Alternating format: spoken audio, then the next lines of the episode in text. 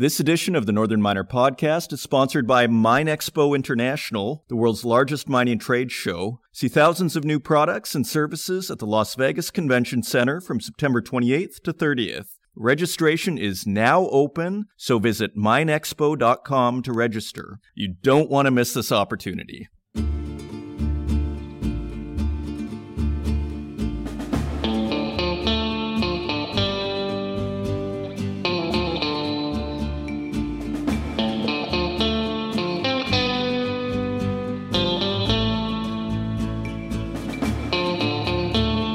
And welcome to episode number 180 of the Northern Miner podcast. My name is Adrian Pocobelli. I'm your host and online editor, and I also help out with social media. Get a little help from Aladdin at times in marketing, so we tip our hat to Aladdin right now and deserves some recognition here, who is one of the hardest working men at the Northern Miner. So, um, yeah, and what a time we're in. It's a story that won't go away. It's PDAC and their coronavirus cases. And yeah, they have now confirmed that there are three confirmed cases of people with coronavirus that were at the PDAC convention. It has been dripping out here over the last couple of weeks. We have a great story on that by our acting editor in chief and senior reporter, Trish Saywell, who really did an outstanding job on this story and it's a Northern Miner exclusive. So we're going to get into that. Our feature content this episode is Joe Ovsenek, and he is the president and CEO of Pretium Resources. And he gave the third keynote at the PDAC convention. And so we're going to take a look at that. I'm a little skeptical, frankly. He never addressed many of the issues that Pretium is facing. They just revised their production for next year, their production outlook. He glossed over the big controversy from 2012. If I was a big investor in Pretium and I had gone to go hear Joe Ovsenek talk, I'd kind of want to hear about those things as I may or may not be losing money on that situation. And there he's just really saying how great the Brucejack mine is. So uh, you know, I, I, mean, maybe the reason he's invited is because Brucejack is such a fantastic mine. So why go into these things that he doesn't want to talk about? But I think transparency rules the day. And I think if there are issues, you gain credibility by addressing them, not by glossing over them. So just my editorial on that. You tell me what you think. Feel free to leave us a comment on our SoundCloud or on our webpage. Also, Canadian oil, $4.18 a barrel. Yeah, CNBC reported uh, March 30th, $4.18 US for a barrel of oil. And they're saying a pint of beer costs more money than a barrel of oil. And I was thinking, you know, in Canada, you could get two barrels of oil for a pint of beer. So, yeah, I guess that's good news for the miners in the sense that their costs of energy are going through the floor. The other side of that, however, is their ability to sell their copper or zinc has also gone through the floor. We'll get into that with metal prices. Such an interesting time with the metal prices. What I like about our commodity sec is we saw there was a problem in commodities about a month before the stock market. And so I think there's a lesson to be learned there. So commodities has its own story to tell and it's just like bonds has its own story to tell. Say, like the bond market is usually thought of as the market that gets it right first. So each asset class kind of has its own story to tell. And so we're going to take a look at what's going on with the metal prices. And we got some very interesting stories coming up. Again, we have that PDAC story. We also have Barrick's 10 year plan. They've updated it. So Mark Bristow, arch strategist, is going to tell us what he has in mind until 2030. We have some M&A, and I, I guess I was sort of surprised to see M&A as the world kind of shuts down economically. But then I thought, if you have a healthy balance sheet and you're looking at acquiring more assets as a mining company, a lot of these stocks have gone, you know, these sort of juniors have gone from like 24 cents to 12 cents and had been as low as 8 or 10 cents. Like a lot of them went down 50%. Like the TSX Venture I saw was in the 300s at one point. I assume there's been a bit of a recovery since, but it is intense out there. So the timing is good. If you have money, just like, you know, it's a great time to buy. So we're going to take a quick look at those stories, a little M&A, and we also have a Bank of America is modeling 2020 nickel demand. And I am just so excited to go through this with you because I want to see Bank of America analysts model 2020. nickel demand. It seems like an impossible task. They are paid a lot of money, I'm sure, so they need to produce a model. So I imagine there's going to be a little bit of imagination in this. But let's take a look. Like, let's examine the narrative that Bank of America, austere institution, is giving us on nickel demand. They may sound quite good, so let's keep an open mind with that. Finally, we have this story from our new uh, senior reporter, Carl A. Williams. Uh, Radius Gold discovers historic silver mine in Mexico. So, Radius Gold has rediscovered a silver mine. And that is a pretty cool story. So, all that and more is coming up. If you want to find us online, you can find us at northernminer.com. Find us on Twitter at Northern Miner. You can find us on Instagram at The Northern Miner. Find us on Facebook, LinkedIn, and YouTube, where we also host this podcast and wherever podcasts are available. And now, on to the news. And needless to say, coronavirus takes center stage as it does with all of news. Some of these, I was looking at the Drudge Report, it's like the entire site is coronavirus. And I have never seen one issue dominate like that. And it is for like days on end. So that's pretty interesting. So coronavirus is center stage as it is in the mining industry. And we have a new report from Amanda Stutt from mining.com. Mine disruptions escalate as virus rips around globe.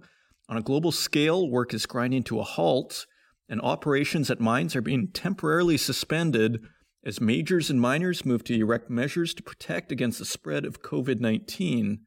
I'm seeing reports even yesterday of mines shutting down, and it's like, it feels a little late over here. Uh, at what point do you say, okay, it's time to close shop?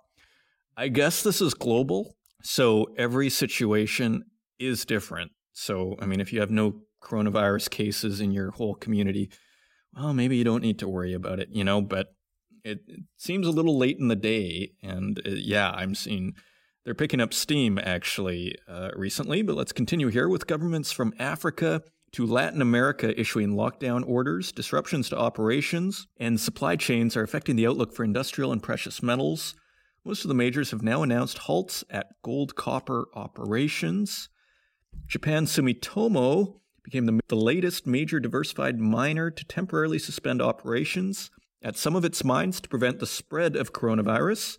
The measure, announced March 26th, affects the company's San Cristobal silver lead zinc mine in Bolivia and its Ambatovy nickel mine in Madagascar, as curfews have been imposed in those countries. You know, you really get a sense of the global nature of this story. Bolivia and Madagascar have, are basically issuing the same orders. Uh, Trevali Mining temporarily stopped production at its Caribou zinc lead silver mine in Canada, and we have a whole story on that on northernminer.com.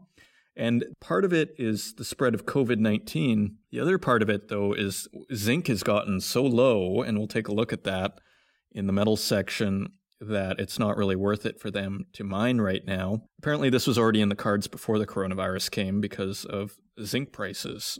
Uh, Glencore on March 26th halted a number of smaller mines due to government restrictions to curb the spread of the coronavirus, but said its larger operations were not materially impacted. I don't know if they have robots working there or what. I guess, you know, maybe it's if you're going to keep the grocery store open, maybe you can keep the mines open, take everybody's temperature.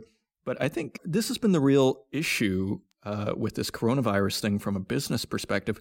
You could argue the reason the response was so slow is because nobody wants to stop their business.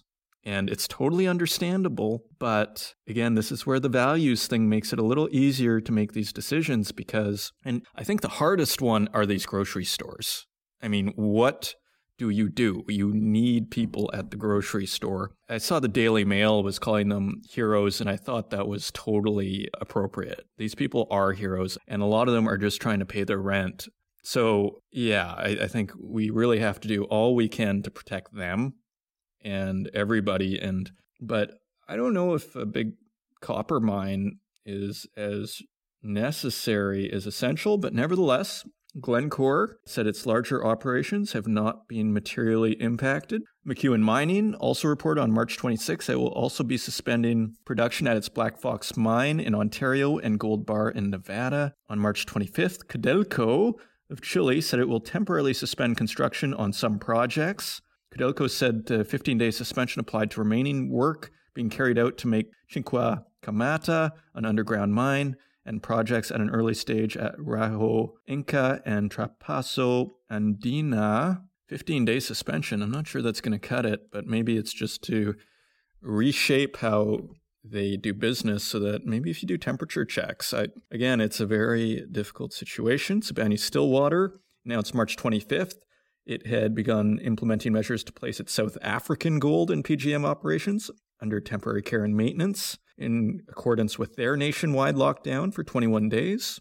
Miners in Ecuador are temporarily halting all activity in the country following the government's call to stay home. AngloGold Ashanti on March 24th said it will temporarily suspend production from its South Africa operations for three weeks. Oceana Gold on March 24th said its Waihi gold operation in the North Island of New Zealand will go on temporary care and maintenance for four weeks in response to measures put in place by the New Zealand government. Yamana Gold said it will scale back the Canadian Malartic mine which is Canada's largest gold mine, Rio Tinto, said its Richards Bay Minerals in South Africa will halt production by midnight March 26th. The company will put furnaces on care and maintenance. They will also slow activities at aluminum assets in Canada, Vale, and it just goes on and on. So South America is shutting down. Anglo American said it will slow the building of a US $5 billion Quellaveco project in Peru and is going to scale down operations at Los Bronces copper mine in Chile. Now, it, it just keeps going on. Teck, Codelco, BHP, Freeport McMoran, Antofagasta. I could spend another five minutes reading other projects that are shut down. Check it out on northernminer.com. It's an excellent article. Mine disruptions escalate as virus rips around globe. So Let's put this in perspective of all the stimulus that's going around, though. So they're printing all this money. Assuming we get through this, which I think is a fair assumption, even in a worst case scenario, there will be, you know, we're going to survive this. It's a matter of how bad is this going to be. Um, on the other side of this, though, you are seeing a lot of supply come off the market and you're seeing trillions of dollars being distributed into the economy. So if you have a long term perspective, it starts to get pretty interesting. One must always beware of investing on fundamentals. And let me just say here, I have no expertise in this domain. I am a merely, uh, you know, editor and commentator. But you look at all that just for perspective, and it gets kind of interesting what you could potentially see happen here. So again, and I think that all depends on how long things stay offline and how much money they keep distributing. So that is our opener. So coronavirus is front and center. Let's take a look at our PDAC story here. PDAC tallies three confirmed COVID 19 cases. And this is by Trish Saywell. As we mentioned earlier, as the science continues to evolve around the transmission of the deadly coronavirus, the 23,000 people who attended the PDAC convention in Toronto can only watch and wait. PDAC confirmed the first case of infection on March 11th, stating that an attendee had tested positive for the virus after returning to his home in Sudbury. That was actually one of the bigger earlier cases that got a lot of attention.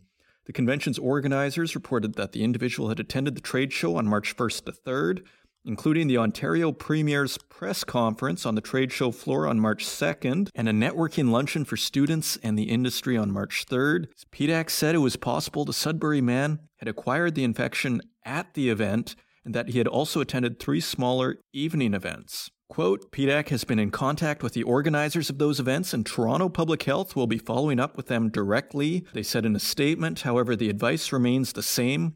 The risk is low, and persons are advised to self monitor. Then, on March 19th, the industry heard of another case of an infection at the conference. Troilus Gold CEO Justin Reid confirmed that an attendee at its PDAC breakfast reception on March 3rd had tested positive for COVID 19. The man was reported to be in serious but stable condition in the United Kingdom. Separately, when contacted by the Northern Miner on March 24th, Plateau Energy Metals confirmed that one of its staff that had attended the conference tested positive for the virus on March 22nd. Quote, unfortunately, a member of our team in Lima is presently in the hospital, the company said by email.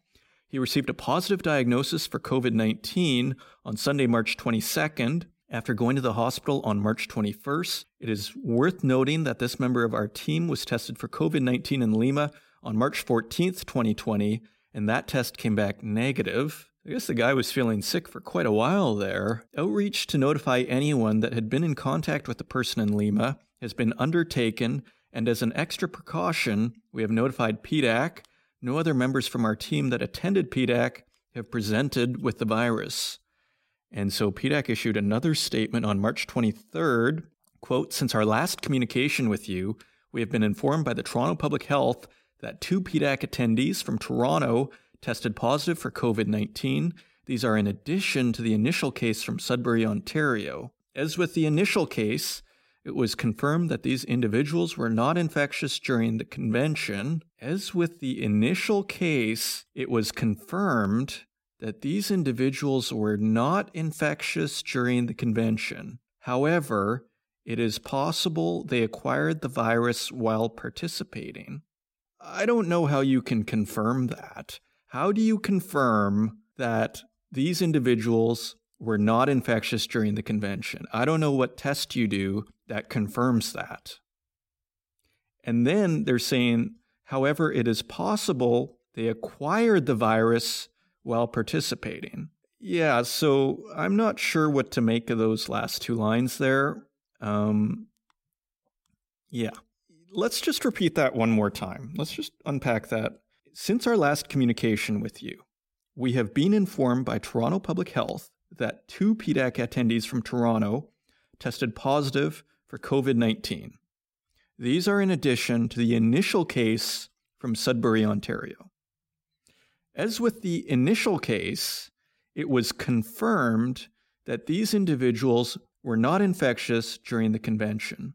However, it is possible they acquired the virus while participating. So if they acquired the virus while participating, that would mean that someone was infectious at the convention. However, according to PDAC, they are saying that they have confirmed that these individuals were not infectious during the convention. So that's the PDAC response. Let's see if there's more to be heard here. Uh, turning to other mining news, non coronavirus related for the most part, we have a Barrick update of their 10 year plan. Interesting timing. Maybe that was all just in the schedule. Barrick Gold has unveiled a 10 year gold production plan in which it aims to maintain production levels of approximately 5 million ounces of gold per year between 2020 and 2029. You know what I like about Mark Bristow is he's a very clear thinker, okay, we're going to do 5 million ounces of gold per year for the next 10 years. Okay, everybody in the company can understand that right away.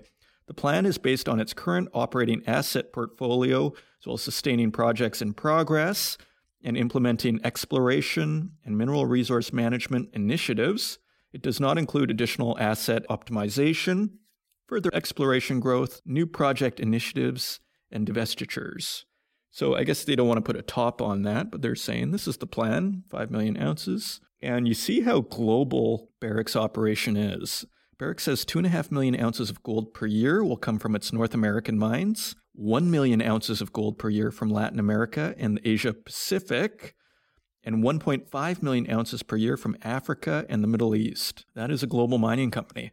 Barrick's North American projects include three of the company's Tier 1 assets that are 61.5% owned and operated by the company, Carlin Cortez and Turquoise Ridge, located in the Nevada Gold Mines Complex, the single largest gold mining complex in the world. So, yeah, Barrick and Newmont are joint venture partners there. And the company's other North American projects, Hemlo in Ontario, Canada, is being modernized and refocused to ensure its continued viability, Barrick said. They also said they intend to extend the mine life of its Veladero gold mine in Argentina, and Pueblo Viejo mine in the Dominican Republic. The work we did in 2019 has equipped us well to take Barrick to the next level, Bristow said in a press release on March 26. We stand on the strong foundation of our enormous organic growth potential, which will support a positive production profile and a very robust business capable of generating a substantial cash flow for at least the next decade. There are also opportunities for growth outside our current ambit, which we continue to explore. And finally, here, uh, Barrick has budgeted 210 to 230 million dollars for exploration in 2020, no small amount. And we have a commentary from Kerry Smith of Hay- Haywood Securities, who we often quote. Kerry Smith says Barrick will generate significant free cash flow before working capital changes, averaging about $2 billion per year for the next five years at our long term gold price of $1,475 per ounce gold. With a strong balance sheet, globally diversified operations, a sightline on 10 years of production at 5 million ounces, and generation of significant free cash flow, Barrick is a go to name for all gold investors. So at press time, Barrick was trading at $27.13 per share, and Kerry Smith has a 28 to $31 target. And finally, here, just going to quickly touch on a couple of headlines. Argonaut Gold to merge with Alio Gold in all share deal. And this is a friendly all share at market merger that will create a larger company with a production base of over 235,000 gold equivalent ounces this year. So that is Argonaut and Alio Gold joining forces, and Seabridge is acquiring the Three Aces Gold Project in the Yukon, and that is from Golden Predator Mining. Interesting name. And Golden Predator is getting 300,000 Seabridge shares and an immediate cash payment of $263,000 as reimbursement for project expenses. So Seabridge Gold taking over the Three Aces Gold Project in southeastern Yukon. So you can read more about those stories in detail on the northernminer.com.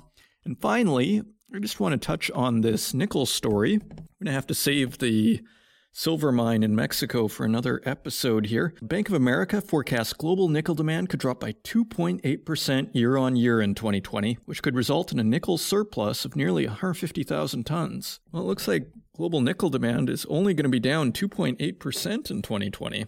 That sounds pretty optimistic. Um, nickel demand has had a comparatively weak start to the year, suggesting fundamentals were already handicapped for the current health emergency.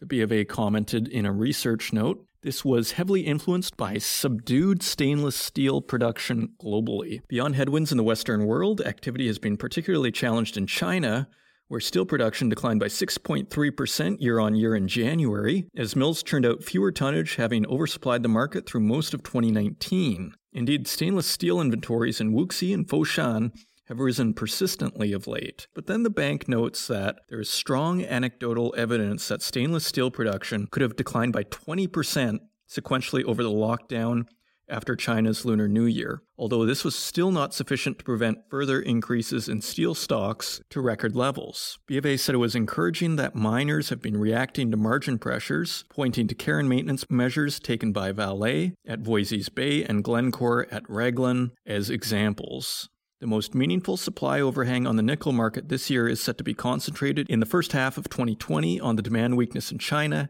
and the Western world, it concluded. Well, who knows? I mean, maybe 2.8% is accurate. I am definitely not an expert on these people do it for a living and they do it for the Bank of America and I'm sure they're paid very handsomely. So they say 2.8% compared to last year. Demand will drop by 2.8%. So that's the latest news from the northernminer.com and now let's turn to metal prices.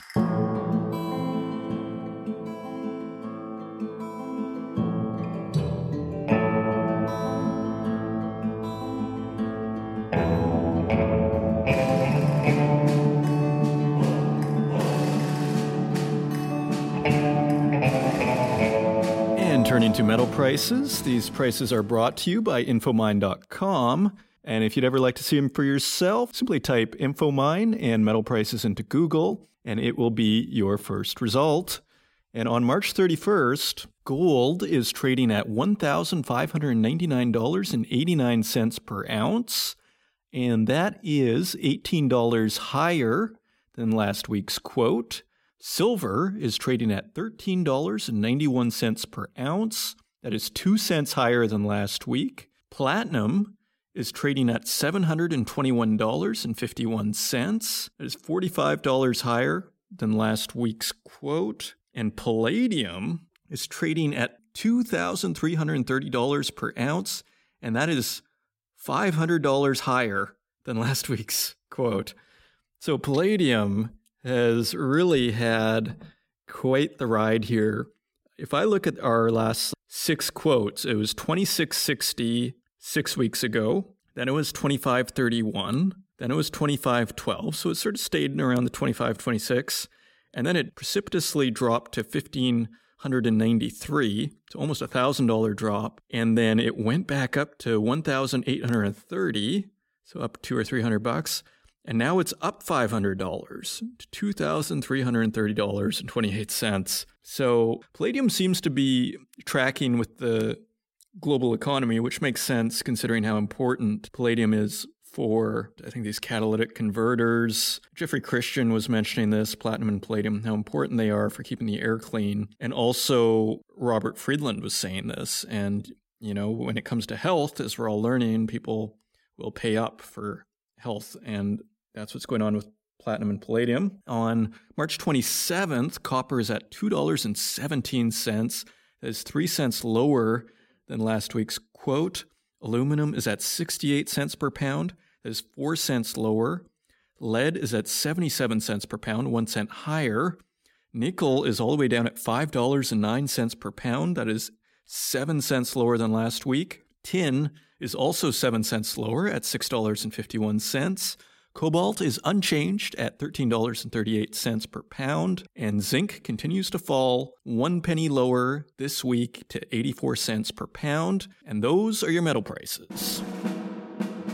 And coming up, we have Joe Ovsenek, President and CEO of Pretium Resources, and he gives a keynote presentation at the PDAC conference in early March. It's a third part of our three part series, and Ovsenek tells the story of the Brucejack mine, really from concept to completion, and has good advice for miners along the way, such as beware of selling your NSR too quickly, because you don't want to start giving a royalty before you know what's in there. So, all sorts of good stuff. I hope you enjoy it, and we'll see you on the other side.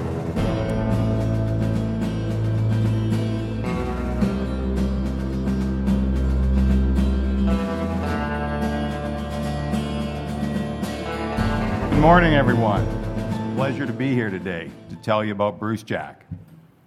And it's really been a pleasure and a privilege to be part of the Pretium and Brucejack team these last 10 years. As you can see, I will be making forward looking statements through this presentation. So, Brucejack's Valley of the Kings deposit was discovered in August of 2009. Less than eight years later, July 2017, it achieved commercial production. This morning, I'm going to run you through some of the history and milestones surrounding Brucejack, and then I'm going to finish up with a look to the future. Brucejack's located in the heart of the Golden Triangle in northwest British Columbia. It's a prolific mining area. Mining's been there over 100 years, and it's currently uh, one of the hotter areas where you can go for mineral exploration. Zooming in on Brucejack, take a look at the right hand side of the slide.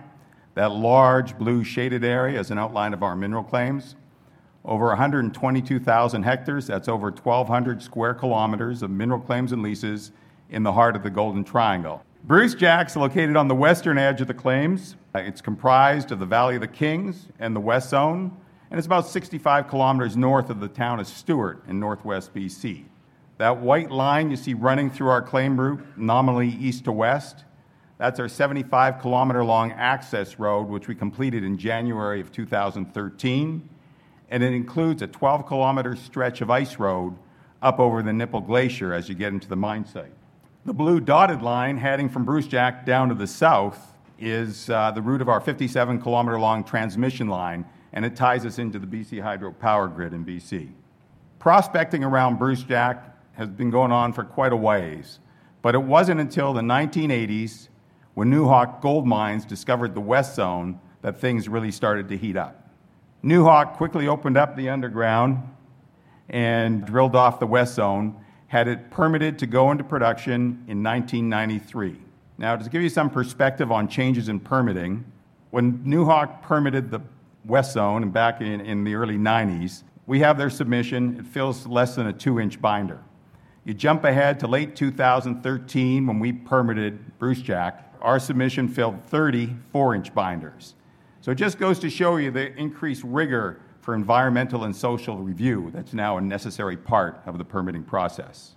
In 1999, Silver Standard acquired uh, Newhawk Gold Mines. Silver Standard is now known as SSR Mining and my former employer. Purchase price for Newhawk was roughly $3 million, and Newhawk had $3 million in the bank, owned the Snowfield property, and it owned a 60% interest in the Brucejack property. Brucejack at the time was comprised of about 3,000 hectares and had the West Zone and a number of exploration prospects on the land. In 2000, Silver Standard acquired the remaining 40% interest in Brucejack, purchased it from Blackhawk Mining, $125,000 and a 1.2% NSR.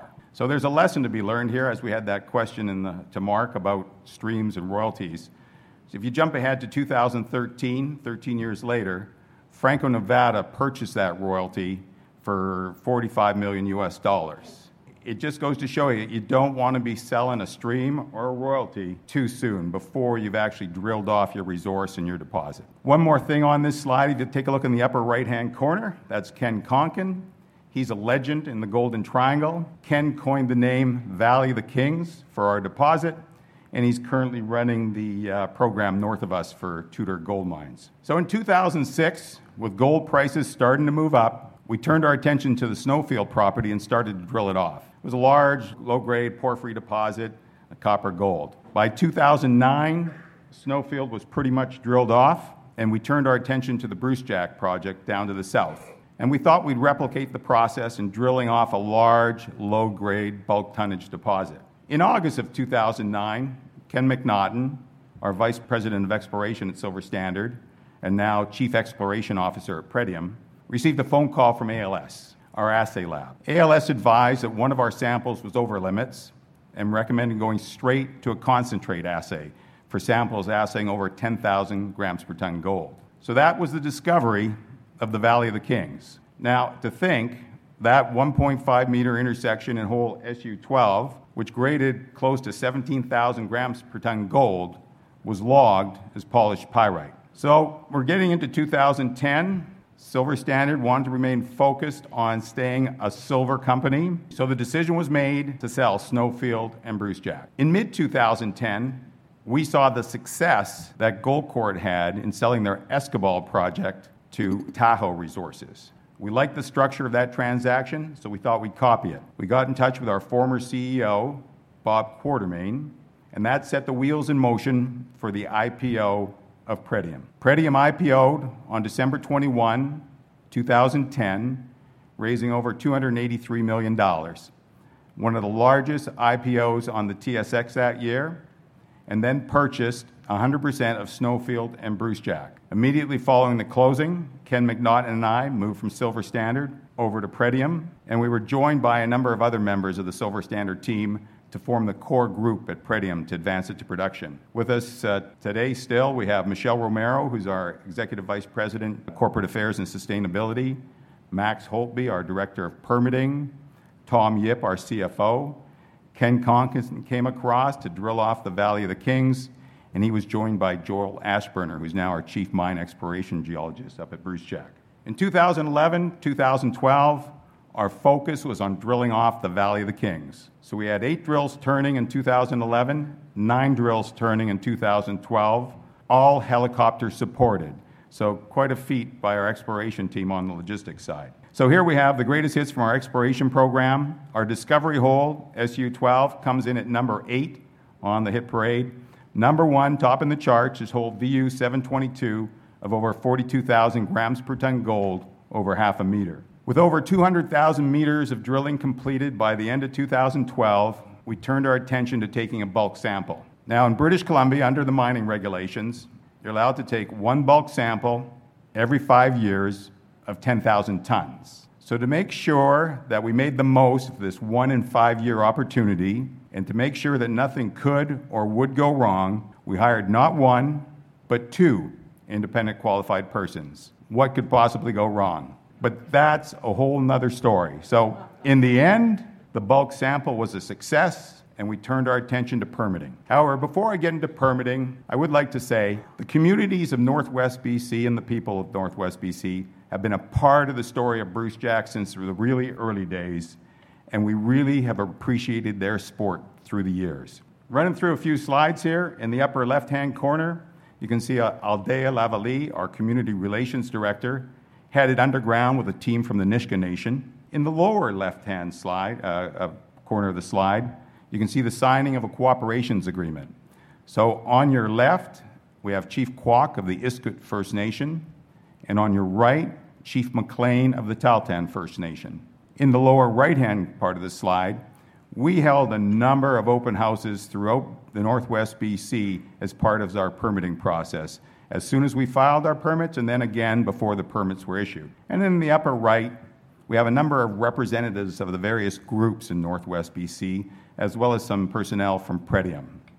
So we understand that we're an integral part of the long term economic prosperity for Northwest BC. So we work together with all the groups in Northwest BC to address the challenges and share the benefits from Brucejack. Getting into permitting, we filed our permits for the Brucejack mine in late 2013 and early 2014. Less than a year and a half later, we received our environmental assessment certificate from the province of British Columbia. So it just goes to show you if you have the right team with the right attitude, you can get things done in British Columbia. The feds followed suit with their permitting, the permits in late, uh, five months later, and by September of 2015, we were ready to break ground. However, you know, you can't build a mine without capital. And as you also know, 2015 was not a prime year for raising mineral exploration or mine development funds from traditional sources. So we turned to private equity, and they came through with a construction financing package.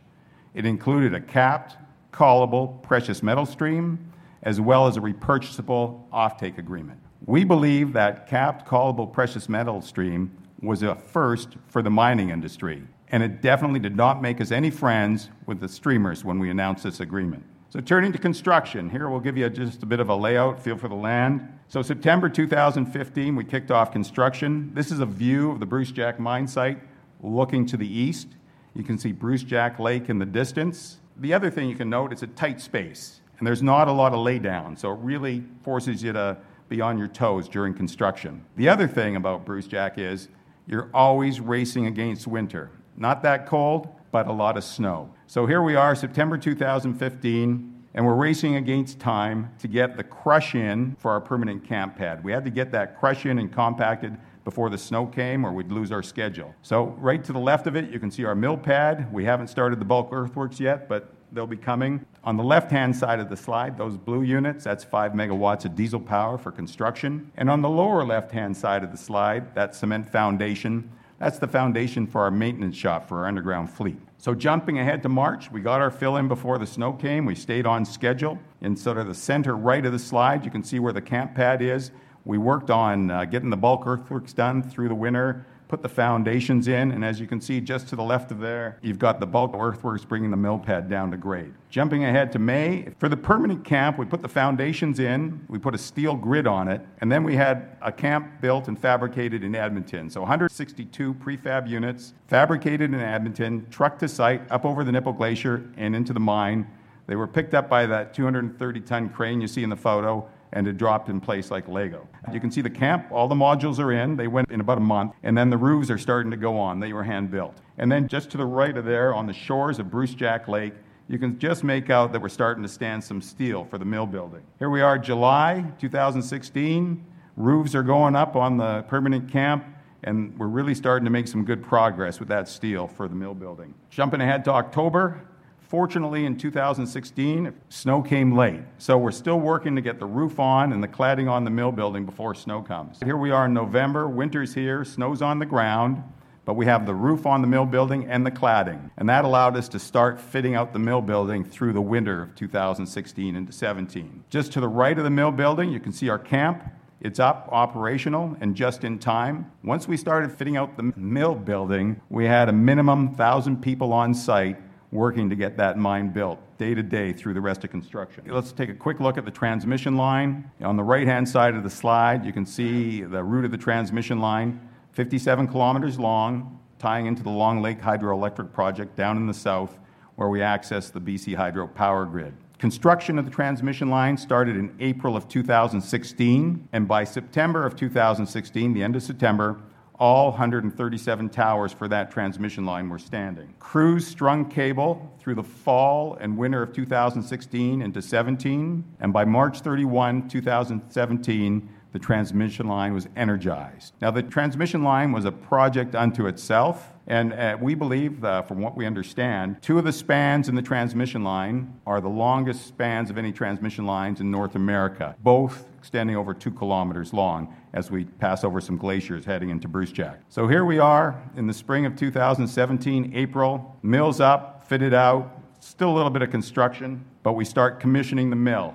in April. Mid May, we start wet commissioning the mill. July 1, we achieve commercial production at Brucejack. Three, four months ahead of schedule, with a total build cost of roughly $827 million American or uh, well over $1.1 billion Canadian. First gold pour, June of 2017, and roughly three years later, we expect to be pouring our one millionth ounce of gold. Operating at Brucejack has its challenges. So this is a section view looking through the Valley of the Kings deposit. That's our high-grade deposit at, at, Brucejack. The gray lines represent our underground development to date. Yellow represents uh, drill intercepts of 1 to 3 grams per ton gold. Red represents drill intercepts of 5 to 20 grams per ton gold. And you can just make out some magenta in there. That represents greater than 20 grams per ton gold. So the challenge at Brucejack is wrapping a mine plan around this mineralization so you minimize the amount of yellow, maximizing the amount of red and magenta, so you can try to minimize the variability of your production. And production is variable. And so to give you a feel for that variability, here's our gold production for 2019. On the left hand y axis, gold ounces produced. On the x axis, 2019. So you can see that over the course of 2019, gold production ranged from, from a couple hundred ounces in a day to well over 3,500 ounces in a day. On average, we produce over 970 ounces per day through the course of 2019. Looking at this on a monthly basis, this is production for the last 24 months, 2018, 2019. You can see the one constant is variability. Now, despite all this variability, Brucejack has always been profitable and generated positive cash flow. In fact, Brucejack's somewhat of an anomaly in the gold mining world. When we achieved commercial production back on July 1st, 2017, we had negative 12 million in working capital. But we didn't issue equity. We put our head down and went to work mining. And over the next 10 quarters, we generated over $500 million in cash flow. And we put that cash flow to good use. We repurchased 100% of our capped callable precious metal stream for $237 million. We repurchased the offtake agreement for $82 million. And that cash flow allowed us to refinance our construction credit facility with a syndicated bank debt facility for US $480 million in late 2018. Over the course of 2019, we paid down close to $100 million of that bank debt facility. Here we have some photos of our mill and, and mine at Brucejack. In the top, We've got some photos inside the mill. On the right, you can see a photo of our bulk loading uh, concentrate facility we installed last year, all designed and installed in house. Everyone who visits Brucejack agrees it's a world class mine and it's operated by a world class team. Now, in addition to variability, weather is also a challenge at Brucejack. Climate wise, the temperature at Brucejack isn't that much different than Toronto, but we get a fair bit more snow. Last I checked, a couple weeks ago, we were at over 55 feet of snow, and we still had a fair bit of winter ahead of us. In some of those photos, on the lower left hand side of the slide, you can see our mill building with the blue roof. There's our mill building. You can see the blue roof on the mill building, lower left. On the right, you can see why that you can see the blue roof on the left. We get crews up on that roof whenever it's safe to shovel off the snow. And so if anybody ever has any questions or thoughts about building a mine in a heavy snow area, get in touch with us before you start building your mill because um, a lot of design changes uh, would be beneficial for us. Turning to safety. Safety is our priority at Brucejack. In just our second full year of mining operations, 2019, We had zero lost time incidents, and we received the Mine Safety Award for large underground mines from the Ministry of Mines in British Columbia. Looking at ESG, Brucejack was designed to minimize its impact on the environment, from its very small footprint to its energy efficiency. Per ounce of gold produced, we use just over 1,000 kilojoules of energy. That's less than 35 kilojoules per gram of gold produced. That's way down at the low end for gold miners. Greenhouse gas emissions, we had less than 18,000 tons of emissions in 2018. Again, that's at the very low end for gold miners. On water, we have a focus on water at Brucejack. We have a state of the art water treatment facility.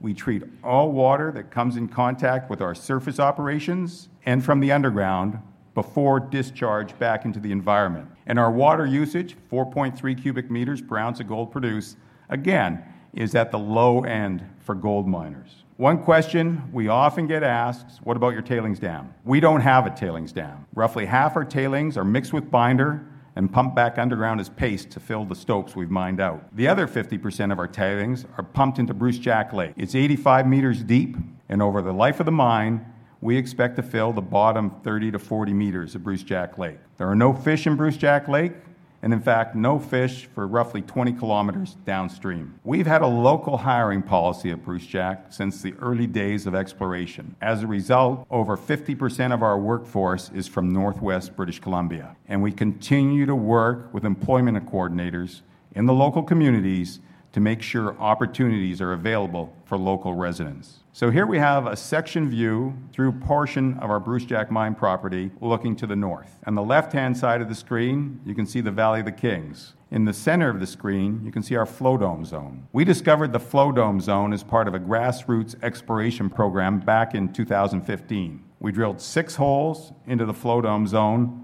all of them intersected Valley of the Kings style mineralization. In fact, all of the holes we've drilled from the Valley of the Kings outside the existing resource envelope have intersected Valley of the Kings style mineralization. So you can see why we expect to be mining at Brucejack and the Valley of the Kings for a long, long time to come.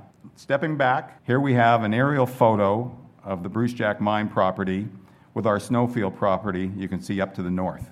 Valley of the Kings is outlined in gold. And around it, you have a number of other zones, mineralized zones, that have been discovered on the property. Some of them have been drilled, outlined in light blue. The more we mine at the Valley of the Kings, the more we get to understand the mineralization and the geology, the more we believe that each one of those other zones has potential to host Valley of the Kings style mineralization. And all of them are within a short haul of our existing mill at Brucejack. Stepping even further back, this is a map of our 122,000 hectares of claims, over 1,200 square kilometers. You can see the Brucejack mine off on the left center of the, of the slide, and you can see a number of gold dots representing mineralized zones our grassroots exploration has discovered to date. The most joy to dates come at the A6 zone, which you can see at the top of the slide in the center. A6 sits in exactly the same rock package as Eskay Creek, which is roughly 20 kilometers away and in its day was Canada's high, highest grade gold mine. We managed to get a few holes into A6 last summer. One of them intersected mineralization similar to Eskay Creek, VMS mineralization, grading over 2,800 grams per ton silver and 1.8% copper over 1.5 meters. It's very early days. We're going to be back drilling at A6 this summer, but we believe A6 has excellent potential to be the next mine on our existing claims. As part of our exploration and learning about Brucejack and the area around us, we sponsored a number of academic studies to learn more about the mineralization and geology at Brucejack. We've also brought in a number of geology gurus to help us out at Brucejack. As part of our grassroots exploration, we've used traditional uh, exploration techniques, and we've also used the latest and greatest state of the art techniques, all with the intent of putting things together so that we can continue to understand the region and our big claim package so we can focus on discovery of another mine on our claims. So, in summary, Brucejack is a Tier 1 mine and it's located in Tier 1 jurisdiction.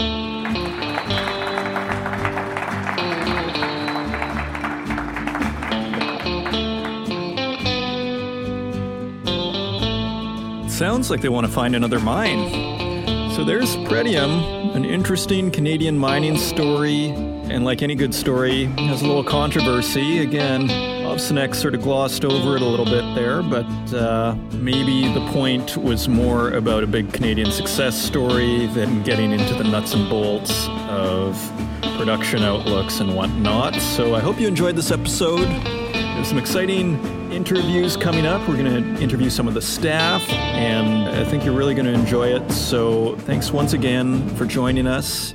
And until next week, take care.